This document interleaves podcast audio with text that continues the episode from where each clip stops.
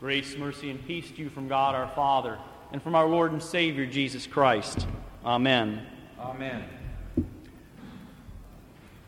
In these tough economic times, everyone could use a little more coin, it seems. Your house is probably worth a lot less than it was just a year ago. Your employer may have cut back on your work hours or on your salary.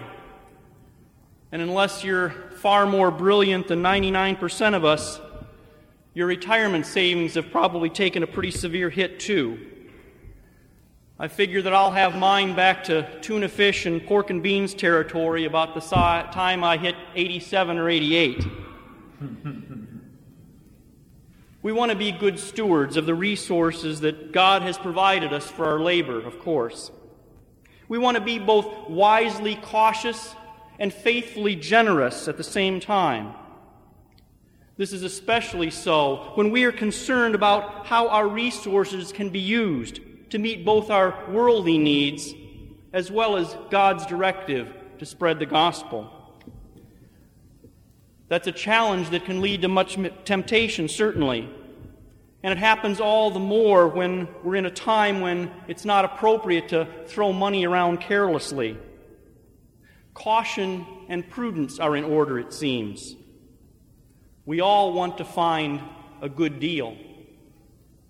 We all would like to find a bargain. 2,000 years ago in Jerusalem, Judas wasn't quite so cautious with money or with anything else for that matter. In fact, he was sinfully reckless. Right from the moment that he first hatched his plan to betray Jesus to the Jewish authorities. First, he threw aside three years of teachings and revelations and miracles that Jesus had spoken and provided in the sight and hearing of his disciples and many others. Judas also ignored the fulfillment of all those prophecies concerning the Christ, every one of which would have their complete realization in Jesus alone.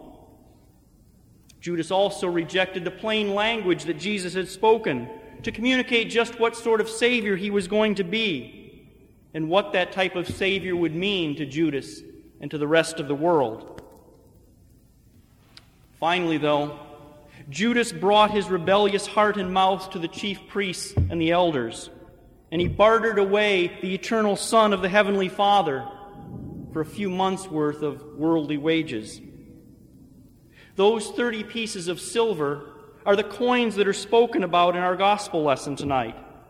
Those coins being gathered from the temple floor by the chief priests. You see, Judas, who was remorseful for his betrayal, but not trusting that even this great treachery could be forgiven by an all loving and all forgiving God, had attempted to return his ill gotten gains. He'd come to realize that he could not undo what it was he had started the impending condemnation and death of Jesus. But maybe Judas somehow thought that he could undo the wrongdoing or at least minimize it by returning the loot, and this would somehow unburden his soul. But it didn't work. Because the forgiveness of sins requires not just repentance, but also faith. And Judas had lost his faith in Jesus. Throwing the money down in the temple, Judas stormed out of the house of the Lord, and he ran headlong down the road to hang himself and to be delivered to the gates of hell instead. Having already stooped down to bribery in order to obtain Jesus' betrayal at the hands of Judas, and then further lowering themselves with lies and with pride and with ignorance to arrive at his conviction on false charges, it certainly wasn't above those chief priests to stoop down onto the temple floor to pick up the coins of Judas' money. Notice that they don't even try to put a spin of legitimacy on the payment that they had made to Judas. They openly discuss the fact that it was blood money. It was unsuitable to be used in the Lord's work because it had a tainted history after having purchased their enemy's life. So concerned they were with appearances and with rules. It was perfectly fine, they thought, to use the Lord's money to condemn an innocent man if it met their needs.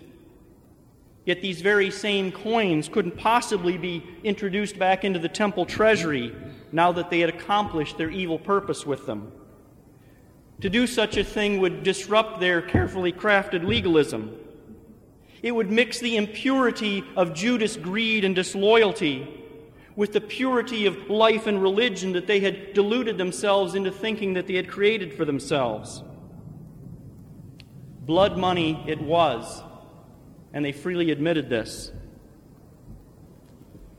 So, dear Christian, what is your blood money?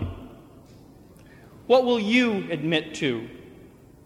What do you freely take from the Lord and use for your own selfish purposes apart from His will, and then refuse to return for His use? What are you afraid will upset your delicate balance on the tightrope that you've strung for, your, for, for yourselves across the abyss of hell? What means do you use to send Jesus to that cross? It doesn't have to be so obvious an answer as money alone, of course. Although I'm sure that we can all find many ways to use that means of exchange to accomplish our own purposes apart from God's will and God's word and God's good intentions. There are also plenty of other ways that we can do this. Maybe it's words that you hand out instead, using them to maneuver and to manipulate others into accomplishing what you want, or perhaps to wound them or to harm them in other ways and torment them. Maybe you use time. Maybe you waste it, this precious, irreplaceable time that the Lord gives you, and you misallocate it instead of spending it on useful and God pleasing things. Maybe it's your intellect as you fill your mind with minutiae about sports or celebrities or politics, and yet you can't explain to your neighbor why knowing Christ crucified for sinners like you and me and them is the only thing that really matters. Yes, we are all treacherous Judases.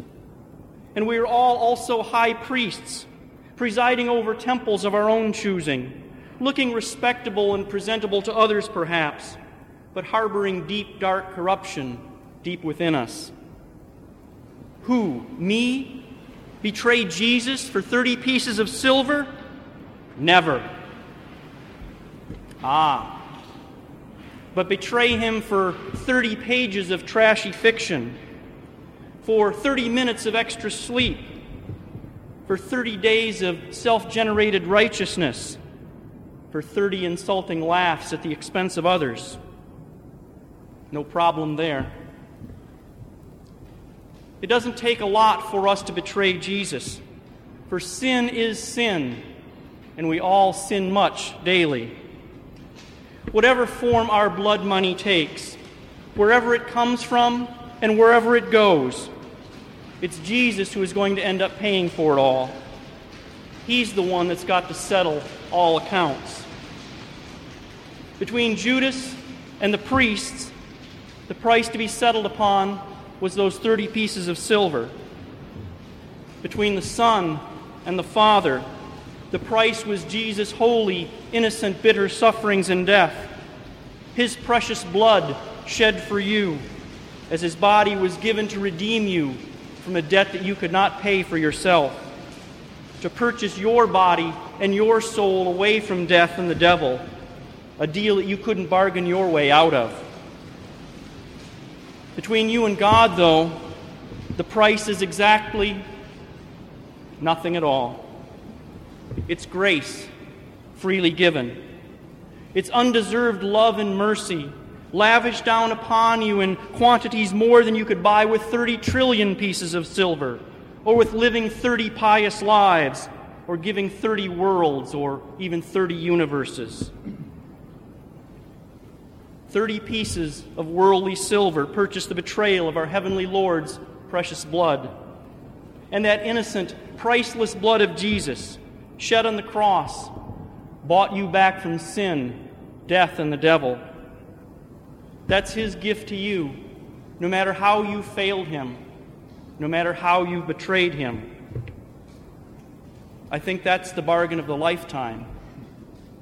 I think that's a deal that you can live with forever. Amen.